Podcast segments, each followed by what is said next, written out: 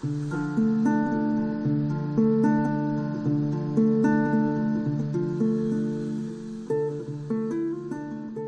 denk dat ik toen ik zeven jaar was, wilde priester worden. Ja, Jezuïeten zijn uh, religieuzen, waarvan de meeste priesters zijn, maar niet allemaal. Ik heb 55 jaar in Congo gewerkt. Heel mijn leven is eigenlijk ja, een genade geweest. En ondanks alles, al mijn zwakheden, heb ik daar toch iets gerealiseerd dat de moeite waard is. Dus mijn leven is de moeite waard geweest. Tot meerdere eer van God. Jezuïeten in de lage landen. Dat is de enige tijd van mijn leven. Ik heb geen ander leven gehad. Ik ben 55 jaar in Congo geweest. Ik heb dat altijd heel rijk gevonden. Maar toen stonden ze ook met geweer voor mij.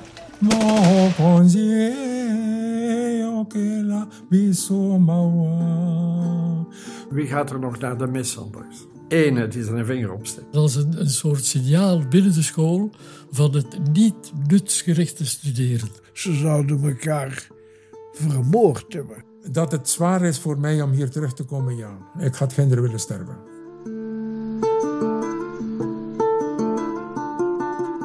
De Vlaamse Jezuïeten met rust betrekken een groot gebouw in Heverlee, een deelgemeente van Leuven. Ze zijn met 32. De gemiddelde leeftijd van de groep is 87. Hun Jezuïtenhuis bevat een kerk, een studentenhuis en een woonzorgcentrum.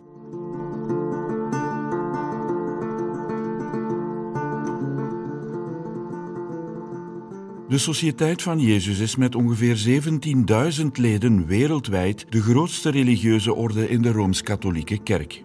De orde werd in de 16e eeuw gesticht door een onstuimige jongeman van adellijke komaf, Ignatius van Loyola. In de reeks audiodocumentaires Tot meerdere eer van God, Jezuïeten in de Lage Landen, praat ik met Vlaamse en Nederlandse Jezuïeten over hun overtuiging, hun geloof hun inspiratie, hun leven.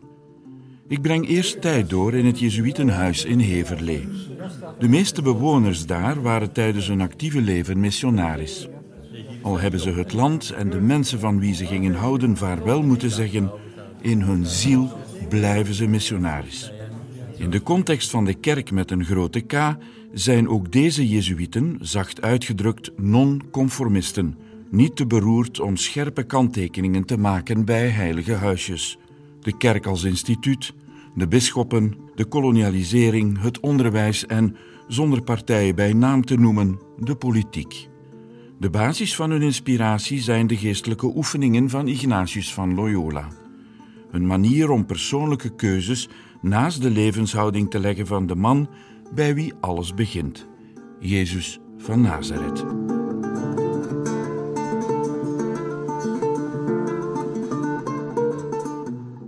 In deze aflevering praat ik met Pater Fons Swinnen. Pater Fons Swinnen. U zult al aan mijn accent gehoord hebben dat ik uit Limburg kom. Dus ik ben van Neerpelt, tegenwoordig heet dat Pelt. Waar ik geboren ben, 79 jaar geleden. Dus ik ga volgend jaar, 1 maart, naar mijn... Allez, ik treed in mijn 80ste jaar. Ik ben hier, niet tegenstaande mijn gevorderde leeftijd, de derde jongste van de communiteit. En nu pater Herman Jozef eergisteren overleden is, ik houd dat bij. In mijn Excel-bestand weet ik juist, twee dagen geleden, dat de gemiddelde leeftijd van onze gemeenschap 87,3 is.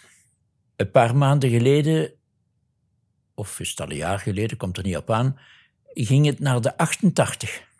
Maar we hebben de oudste verloren vorig jaar tijdens de corona.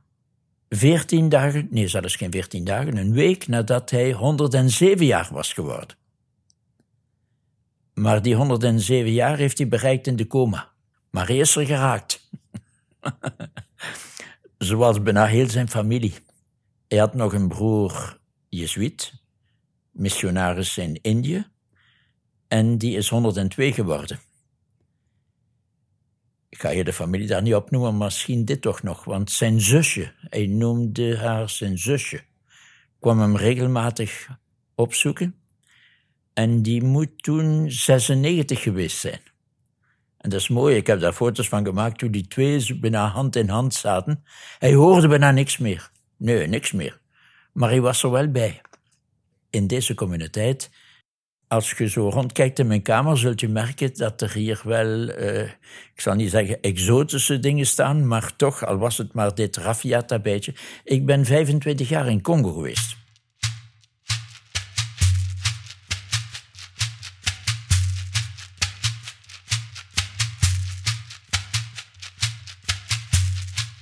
ik ben begonnen, dat moet ik dan eerst zeggen, in Kimwenza. Dat was ons scholasticaat, de vorming van filosofie. Ik had gevraagd, toen ik intrad bij de Jesuiten, om missionaris te mogen worden. En ik had dat gevraagd toen ik op het seminarie van Sint-Truiden was. Toen bestond het bisdom Hasselt nog niet. En de filosofie, dat was in Sint-Truiden. Wat men toen noemde het klein seminarie. En dat was ook zo'n soort oude abdij. En we waren daar voor die twee jaren filosofie, waren meteen de 70, in 61. Ik heb daar vernomen tijdens de retraite van een pater Jezuïet, pater Fimmers, die toen overste was in Brugge.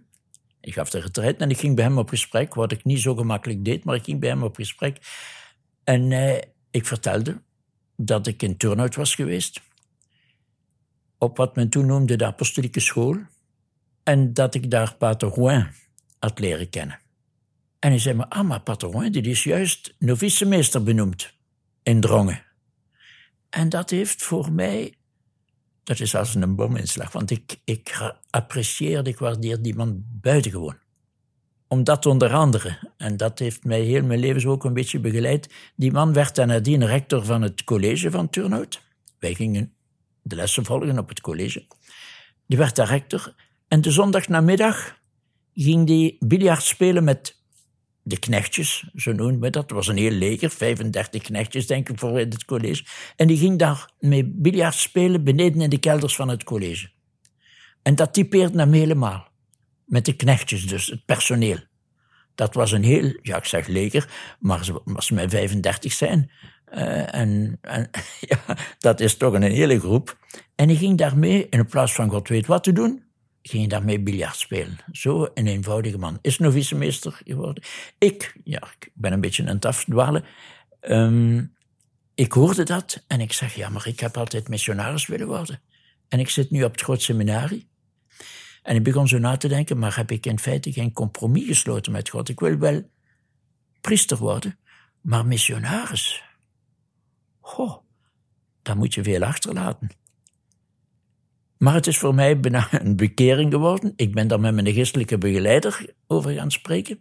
Franstalig, maar kon zich toch ook goed uitdrukken in het Nederlands. Want er waren Walen en Vlamingen waren op het seminarie.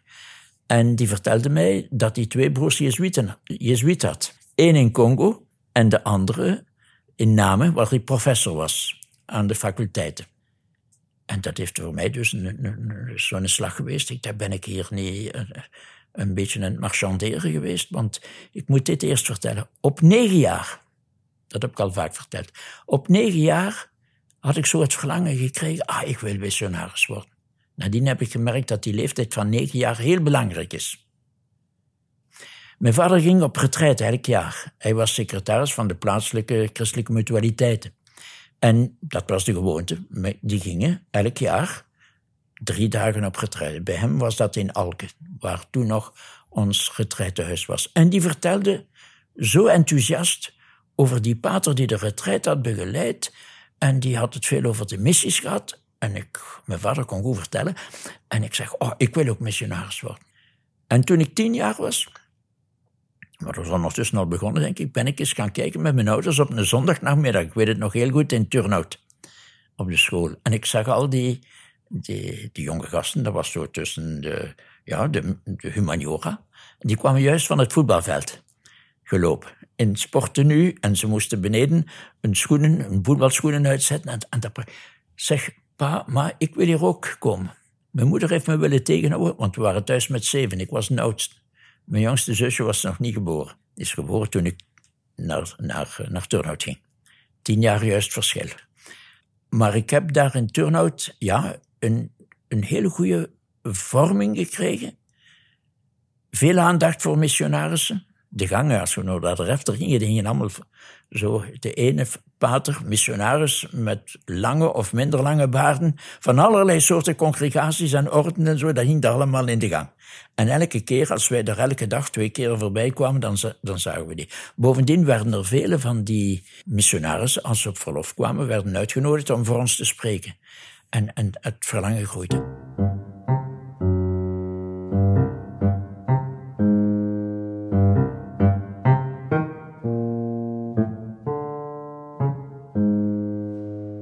Maar ondertussen, dat heb ik achteraf beseft, was ik te vroeg van thuis weggegaan. Internaat, ik had nostalgie, kreeg hoofdpijn. Ik heb daardoor een jaar verloren. Het, ik was een goede student, maar ik had altijd hoofdpijn. Totdat ik dan, derde jaar, ben ik naar Neerpelt, naar het college gegaan, extern. En van hoofdpijn was er geen sprake meer. Het college van Neerpelt was een bisschoppelijk college, dat draaide daar aan heel goed ben bij de scouts, alles, dat, het culturele leven en zo in Neerpelt, dat was bijzonder. En het was zelfs zo dat ik, uh, en nu kom ik bij dat loslaten. Ik mocht van mijn vader, die naast zijn beroep als secretaris van de ziekenkast, mocht ik de artikels schrijven van allerlei soorten in Neerpelt voor het volk. En ik mocht daar geld houden om boeken en zo te kopen, andere dingen zo zou ik zelfs niet aan gedacht hebben. En een fotoapparaat Minolta. Want als je foto's kon uh, publiceren, dan kreeg je 75 frank, terwijl voor een kolonneke een regeltje, dat was een halve frank. Zo, ik weet het nog goed van toen. en uh, bon, ik schrijf nogal. In Neerpel waren er vele culturele activiteiten. Het Europees Muziekfestival van de, van de Jeugd heb ik daar weten beginnen. En ik schreef daarover en ik maakte foto's en ik ging die s'nachts... Ik had een, een, uh, donkere kamer ingericht. En s'nachts om één uur, ik zie me nog gaan, naar de post. En de dinsdag werden die foto's gepubliceerd. En ik was wel wat ondernemend. Ook bij de Scouts, altijd PL geweest, patrouilleleider. Ik ben het afdwalen, hè. Maar... Uh, ah, wel ja, ik was dus op het seminarie en ik dacht, nee, ik, ik, ik, ik moet missionaris worden. En het jaar erop zat ik in Drongen. Het heeft altijd, ik heb dat al zo dikwijls geschreven en eh, ook geschreven, niet gezegd, ook voor jongere mensen, dat had altijd ook iets te maken met God. Dat begrijpen ze zo. Dat avontuurlijke, dat er ook natuurlijk in meespreekt, eh, meespeelt, dat, dat was er ook. Uh, en die films en zo die we zagen van de Witte Paters en, en, en ja, ook van die Jezuïten in Kisantu en zo, dat trok me aan. Ik ben dan ingetreden op het noviciaat, twee jaar noviciaat. En een beetje tot mijn grote verbazing, naar het einde van het noviciaat riep uh, Pater Magister mij en hij zegt: Je mocht nu al naar Congo vertrekken, naar het noviciaat. Samen met een medebroeder, een Antwerpse medebroeder. En wij zijn onmiddellijk na ons noviciaat met twee vertrokken naar Kimwenza, het scholasticaat van de Jezuïeten voor Centraal-Afrika. Toen was er ook Burundi en Rwanda bij. En we waren daar zeer internationaal. Want de hogere leiding, zal ik zo mag zeggen, van de sociëteit had begrepen dat men de Rwandese, de Burundese, de Congolese jonge Jezuïeten, dat men die niet alleen mag, mocht confronteren met de oud-kolonisator. En we waren daar op ons jaar met twee Rwandezen. Er, was, uh, er waren ook een aantal Congolezen, niet zoveel toen op dat moment. Er waren Colombianen, er waren Basken. En dat waren, waren niet zo talrijk, maar uh, dat, dat opende een hele wereld ook, zonder onmiddellijk verantwoordelijkheid te hebben, met die wereld van Congo. Ah,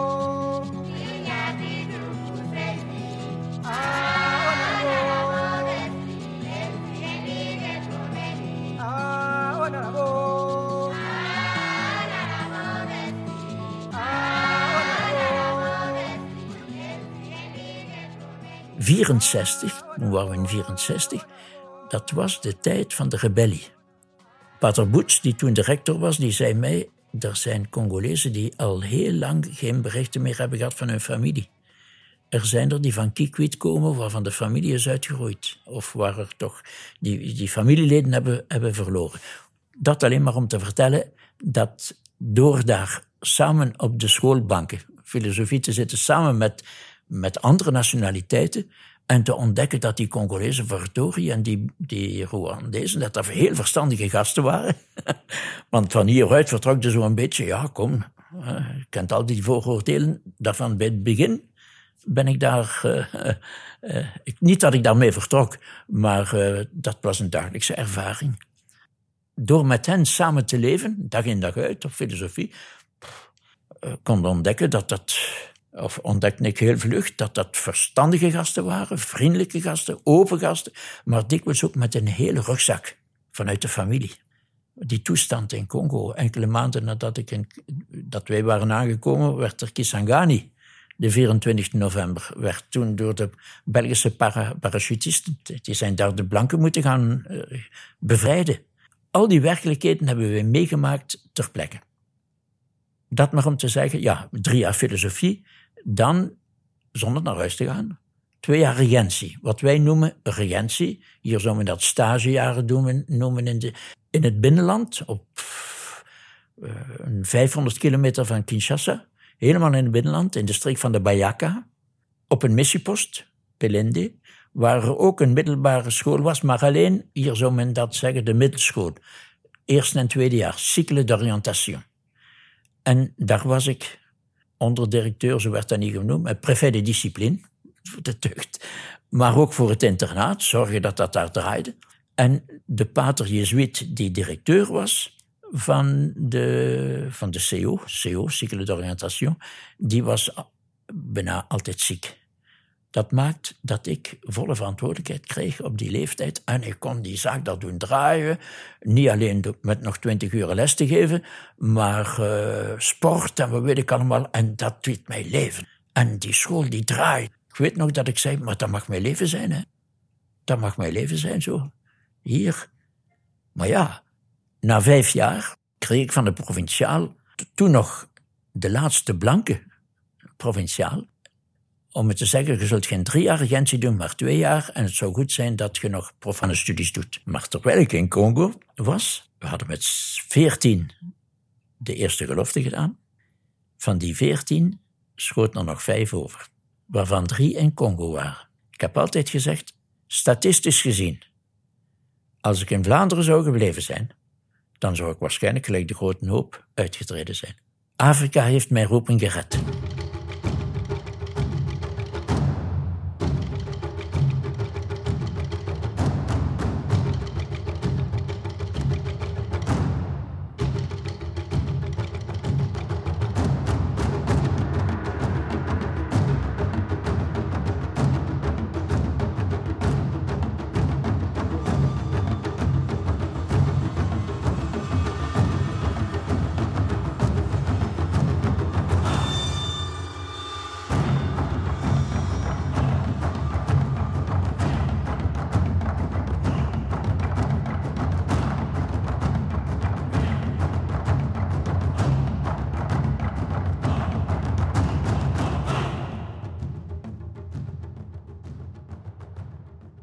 Omdat ik dan van bij het begin aan voelde, ah, hier wil ik werken. Hier wil ik leven met de mensen. En ja, ik dacht aan de broesen. Nu maak ik een hele sprong. Na mijn theologie ben ik inderdaad, ik had hier mijn licentie gehaald, in moraaltheologie. En ik ben dan teruggegaan en ik had uitdrukkelijk gevraagd van de broesen te mogen doen. Ze noemen dat bij ons broesaar, van dorp tot dorp trekkend. Ik met mijn theologie en met de politieke theologie en heel die ontwikkelingstheologie, daar kon ik niks mee doen. En ik herinner me nog heel goed, op het einde van mijn theologie had ik een klein boekje van Moltmann gelezen. Dat is een protestantse theoloog. Een klein boekje, De Heer van de Dans. Klein boekje zo. En ik had dat gelezen en achteraf heb ik moeten beseffen, voilà, dat is het niet. Aan ontwikkeling, ik heb soms geweend, hè, als ik zag hoe dat die mensen zo aan hun lot waren overgelaten. Een hutje dat helemaal was ingevallen. En ik, ik probeerde dat open te krijgen, ik kreeg het open. En dan heel, een vrouw, stervende, helemaal uitgemergeld. Wat kon ik doen met mijn enkele aspirintjes? Ik ben naar het uiteinde van het dorp gegaan, wenend. Ik zeg, wat kan ik hier doen? Maar anderzijds, de heer van de dans. De vreugde dat er een priester kwam. dat ze konden de Eucharistie vieren. Vieren. uh, biecht horen. Zo. Ja, achteraf had ik daar wel soms wel vragen bij. Ja, dat is wat men nu noemt zo de automaat van de sacramenten. Maar het was de heer van de dans. Van de gratuïteit. Mensen de gelegenheid geven om samen te vieren. God te vieren. Jezus in hun midden te weten. Ik durf dat hier zo open zeggen. Maar toen ik terug naar, als ik dan vanuit, tijdens mijn theologie had ik moeten ervaren dat je moest zo niet rap over Jezus spreken. Zelfs in, in de communiteit, zo bij de jongeren. ik sprak zo heel enthousiast, een beetje gelijk nu. en dan zei ze, jongen Frans, je zult hier nog veel moeten leren. Tot meerdere eer van God. Jezuïten in de lage landen. Ik ben drie jaar in de, in de Brussel geweest, missie, uh, pater. De mensen zaten op mij te wachten, dat durf ik niet zeggen. Voor mij was het een moeilijke periode, omdat ik nogal iemand ben die zo moet kunnen organiseren. Zaken, gelijk ik had kunnen doen als scholastiek, zo'n school doen draaien. Dat ging mij. In de dorpen, ja, tot vier, vijf uur gebeurt er niks. De vrouwen zijn op het veld. De mannen, de, de vitale laag van de bevolking, zat in Kinshasa. Moeilijk werk als broesepater. Ik ging graag voor en ik voelde dat ze mij graag hadden, maar ik zat zelf in een moeilijke periode. Ik zeg, ja, gaat dat nu heel mijn leven zijn? Zoals ik medebroeders had die heel hun leven excurrent zijn geweest. In de dorpen, van dorp tot dorp zijn blijven trekken. Ik zat dus met een met de probleem, en ik heb dat vaak herhaald, ik werd daar dagelijks geconfronteerd met de dood. Niet met de fysieke dood. Mensen die sterven, dat gebeurde zelden. Maar met het feit dat, dat daar gebeurde niks. Als je daar 300, 400 jaar geleden zou gekomen zijn, zou daar niet veel verschil hebben gevonden. Dat was het. En daar was ik mee aan het vroeten. Tot dan vanuit de provincie, van de provinciaal, de vraag kwam: zou je niet naar het college gaan? Weliswaar in de streek. En ik heb daar onmiddellijk op ja geantwoord. Eerst en vooral, ik kende toch voldoende, voldoende de taal. Maar ik wist vooral van waar die leerlingen kwamen die op het college waren. Ik kende hun dorpen. Ze kwamen van 300 kilometer soms naar het college. Dat was echt geselecteerd, heel sterk geselecteerd. Goed, een streek zo van anderhalve keer België. De, de Kwango, van de, de, diocese van Bopagabaka. Dus van de streek van de Bayaka naar Kisantu, dat zijn de Bakongo. Daar ben ik drie jaar geweest als directeur, niet van de school, directeur des études, zei men. De directeur zelf, dat is de prefect. Zo, dat was er ondertussen allemaal veranderd. En de drie jaar. En dan ben ik acht jaar, de laatste acht jaar geweest, in het college Bonsomi van Gili, bij de luchthaven. Dat was een college helemaal in de volkswijken. Al onze leerlingen waren extern. Ik leefde daar helemaal op in Kinshasa, want dat waren gasten, heel leergierig, maar ondernemend en nooit klagend. Waardig, dat is zo het woord dat het best uitdrukt hoe dat zij soms met hun miserie omgingen. Waardig. Er is ooit een jongen flauw gevallen in de klas. En ze brachten hem bij mij en er was juist een sessie aan het doorgaan in de zaal die ik zelf gebouwd had. En uh, dat was een sessie en er was een dokter. En ik roep die dokter erbij en die begon allerlei voorschriften te maken. En ik stuurde de secretaris om dan te gaan zoeken in de verschillende apothekers in de cité. En dan zei ik dat nadien, wat ik had moeten doen voor die jongen. En dan zei de vader van een van onze leerlingen, zei, als dat nog een keer gebeurt, geef hem gewoon een limonade, een sucré, zoals ze dat in Congo noemen. Want die heeft zeker al anderhalve dag of twee dagen niet gegeten. Die wisten niet vooral ook na de plunderingen, of ze s'avonds zouden te eten hebben. Maar ik zeg dat in verband met de waardigheid. Het binnenland was dat anders. Dat was altijd zo de hand uitsteken. In Kinshasa niet. Waardig en fier.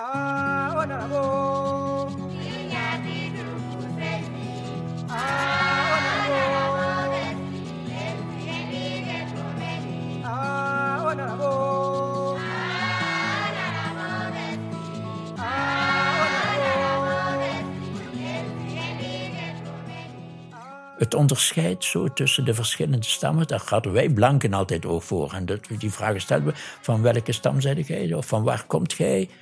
Daar moet je aan leerlingen of aan mensen van Kinshasa moet je niet vragen.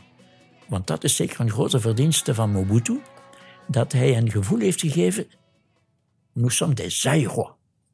En al die onderscheiden, die bestaan hè, heel duidelijk, maar zij voelden zich eerst we zullen nu zeggen Congolees, eerder dan Muluba of uh, Mukongo of Muyaka. Nee.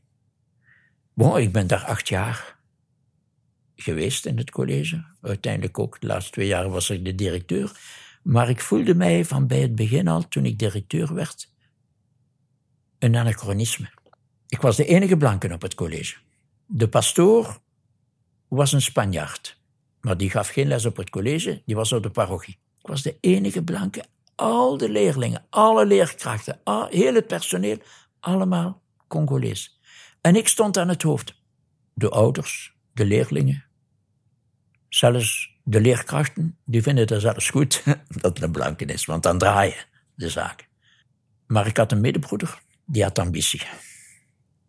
En die wilde, die vond dat al die blanken nog niet op het college, maar uh, die tijd was voorbij. En die heeft me dat heel sterk doen aanvoelen. En toen zei die Spaanse medebroeder mij, de pastoor, ik vond je zou zo een half jaar op uh, sabbat sabbatical moeten gaan.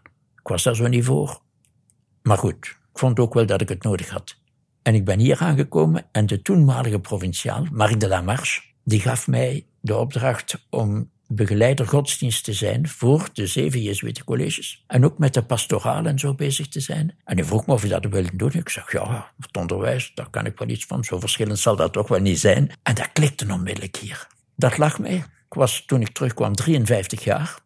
Ik ging mee op de tochten van Wautier de Mailleux, de uh, Loyola-tochten, nadien de Cardonair-tochten.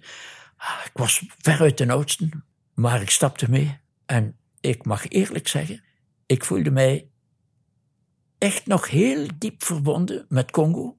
En ik voelde me hier ook missionaris, want waarover sprak ik? En waarover ondervroegen ze mij? Dat was over Congo. Maar tegelijkertijd heb ik van bij het begin aangevoeld, hey, de missie, dat is hier nu. Ik moet hier niet de situatie van Congo hier willen overbrengen. Ik heb ook aan medebroeders, want nadien ben ik zelf ook provinciaal geworden, heb ik moeten zeggen, zeg, de missie is wel hier, hè. En dat voelde ik sterk, heel sterk. Want een van de paters had mij gezegd, Fons, jij komt wel van heel ver, hè. Maar dat wilde zeggen, theologisch niet zozeer, daar was ik bij, altijd bijgebleven. Maar pastoraal. Ik bleef een missionaris toch wel in het diepste van mijn hart. Ook een beetje, dat zit er altijd in, niet wervend, want daar kan ik niet tegen. Maar proberen hier te komen, die cultuur die zo veranderd is.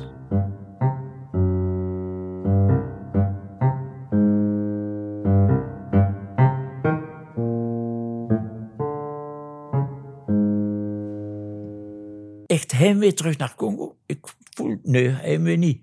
Op dit ogenblik trouwens zijn er misschien hoop en al nog, nog drie Vlaamse Jezuïten in Congo. Ook omwille van ouderdom en zo zijn die teruggekomen. Hier, een derde. Sommigen zeggen de helft, maar dat is niet waar. Het is omdat wij meer lawaai maken. Hier in de communiteit, dat, dat, ja, wij zijn op elkaar afgestemd natuurlijk. Wij hadden vroeger in de missieposten ook geen andere mogelijkheid. Wij konden niet bij die en die bevriende familie gaan. Eh, S'avonds, dat was onder elkaar vertellen.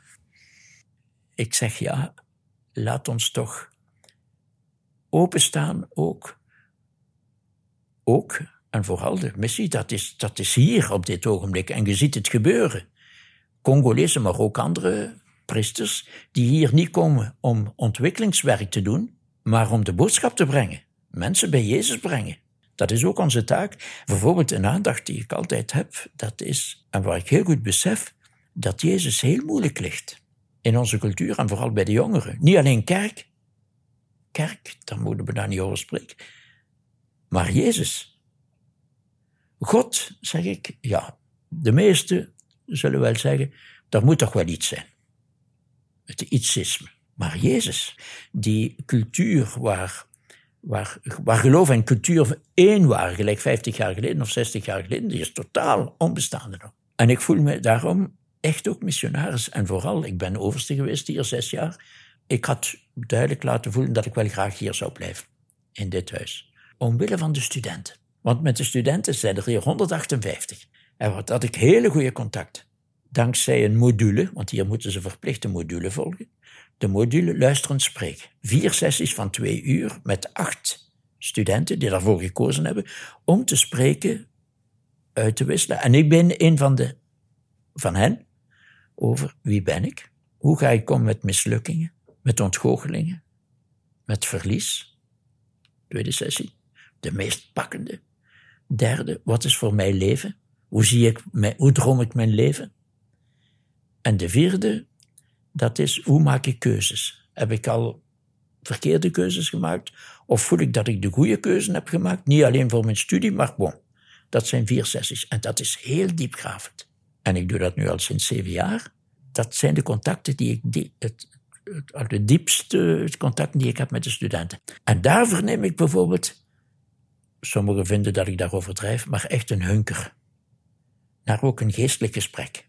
En dan zeggen ze wel, ja, kerk en zo, maar spiritualiteit. Dat woord komt van hen. Spiritualiteit, dat heb ik wel nodig. En nu is er bijvoorbeeld een meisje, zo zijn er dit jaar twee, die hebben gekozen voor de module Kies je eigen weg. En de meisje, dat is in haar laatste jaar, bijzonder verstandig. Maar ze is een aarzelen. Dus ga ik nu een doctoraat doen of ga ik het aanbod dat ik nu al heb om te gaan werken, of ga ik dat aannemen? En daarom heeft ze gekozen voor die module. Die is zo open. Op die manier vind ik dat ik nog, moet je dat missionaris noemen, maar in elk geval, tussen de jeugd voel ik mij heel, uh, heel goed thuis. En zij blijkbaar bij mij ook. Die vier punten die ik daar geef, die vier sessies daar, dat is de dynamiek van, van Ignatius. Hè. Keuzes, leven, zit het in succes, in prestige, een doctoraat halen. Om wat dan te doen? De wetenschap verder brengen? Maar als het dat niet is, kan er zoveel die dokter zijn en die, en gelukkig maar, die in een middelbare school of zo terechtkomen. Gelukkig maar dat er ook van, van dat niveau zijn. Maar soms zitten ze ver boven de hoofden van de leerlingen.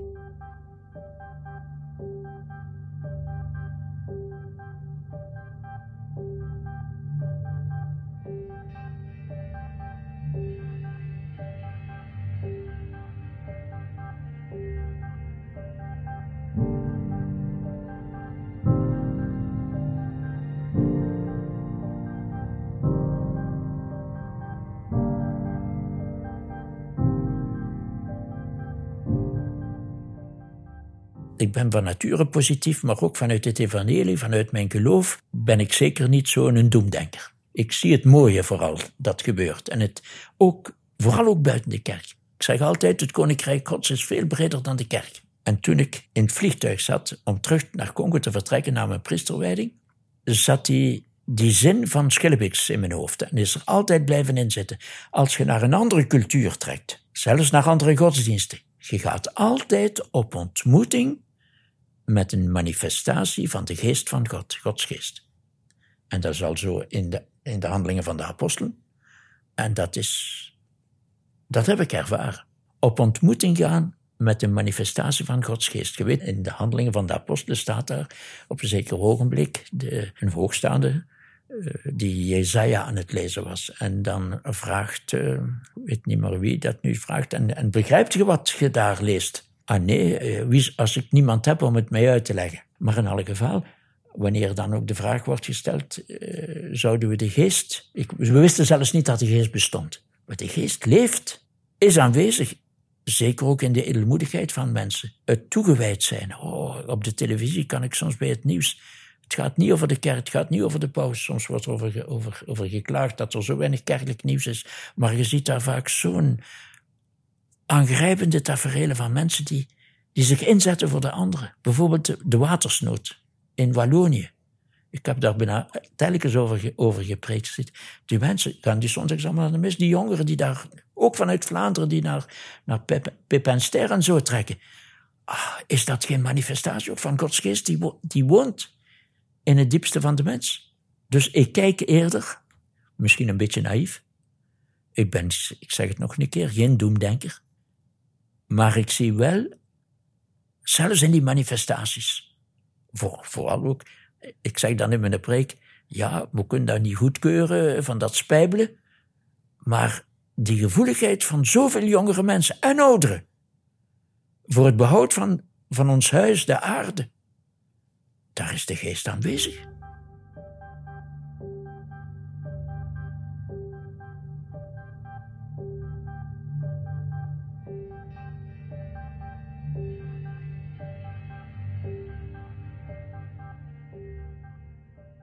Hebben het gedaan, kinderen van onze tijd, op dat moment, vanuit een zekere westers, vanuit een zeker westers superioriteitsgevoel.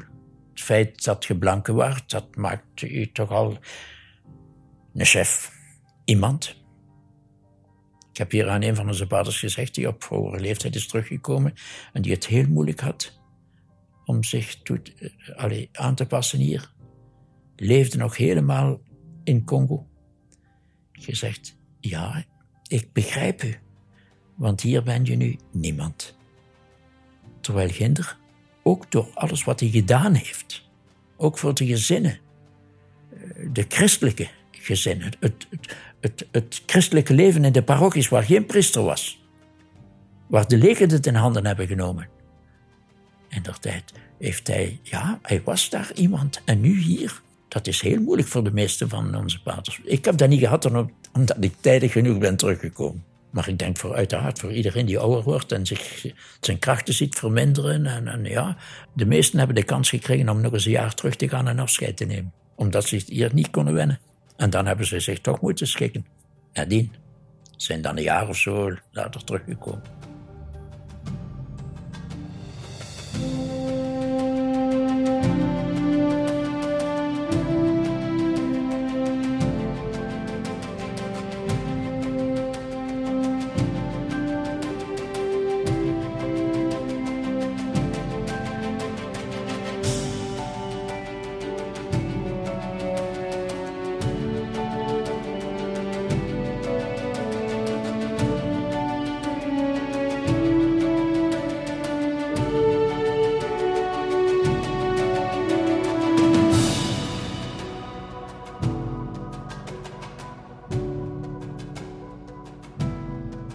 Heb me in heel mijn leven, en ik heb het daar straks verteld, vanaf mijn negen jaar geleid geweten door, ik zal dat nu zo zeggen, door Gods geest.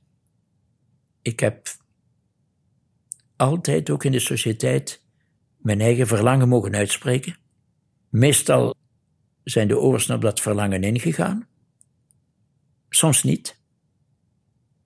En dan heb ik mogen ervaren dat dat bestaat, de genade van staat. Niet de staat van genade, zoals we dat vroeger leerden, maar de genade van staat.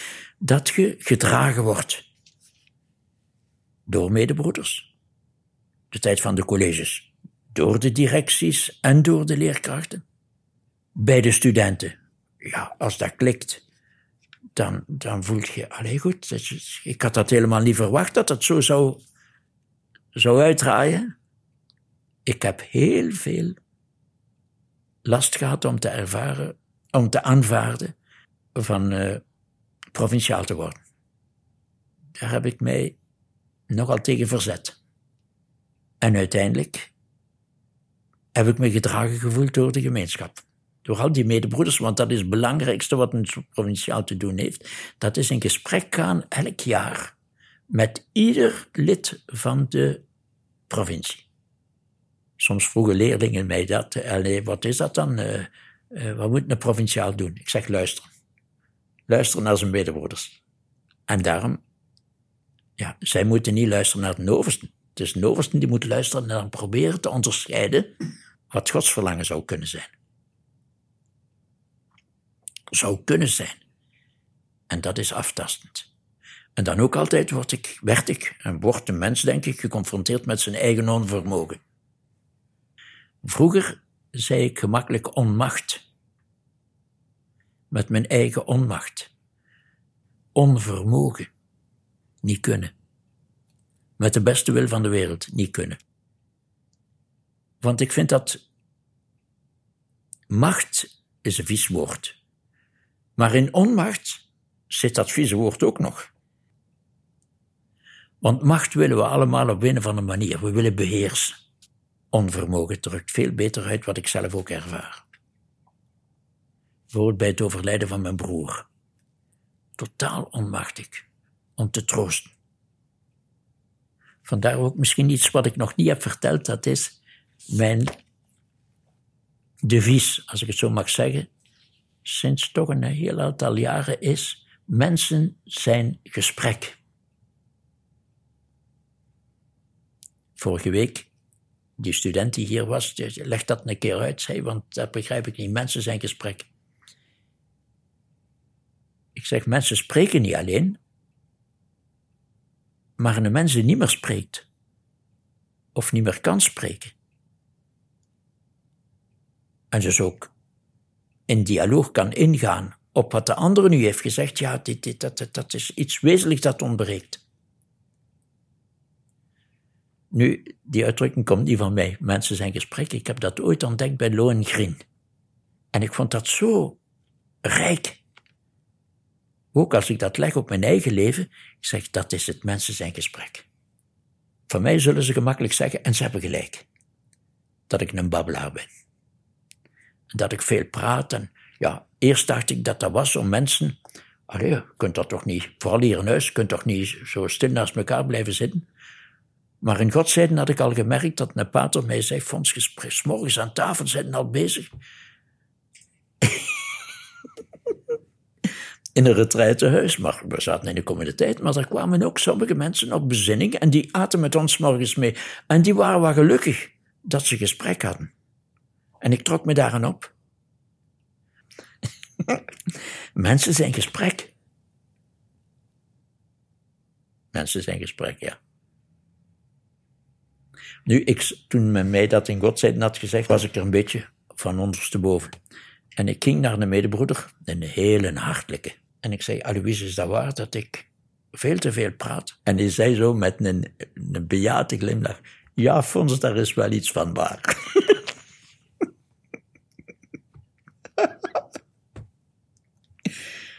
Als ik het zo mocht vernemen. ja, die pater is hier gestorven aan ALS. Heeft enorm veel afgezien. En ik ging daar elke dag naartoe. En ik kon niet veel meer doen. Maar ik kon nog wel zijn computer bedienen. Heel moeizaam. Om het dagelijks Bijbelvers op te zoeken. Bijbelcitaat, zo heet het. En dan sprak hij mij heel open, heel broederlijk, over wat hij daar rond gebeden had. Het was zijn meditatie van de morgen, van s morgens. En ik kon het maar heel moeizaam zeggen, maar toch, hoe moeizamer het was, hoe, hoe pakkender. Maar ik kon het zeggen. Mensen zijn gesprek. Dit was Tot meerdere eer van God. Jezuïeten in de Lage Landen. Met pater Fons Swinnen.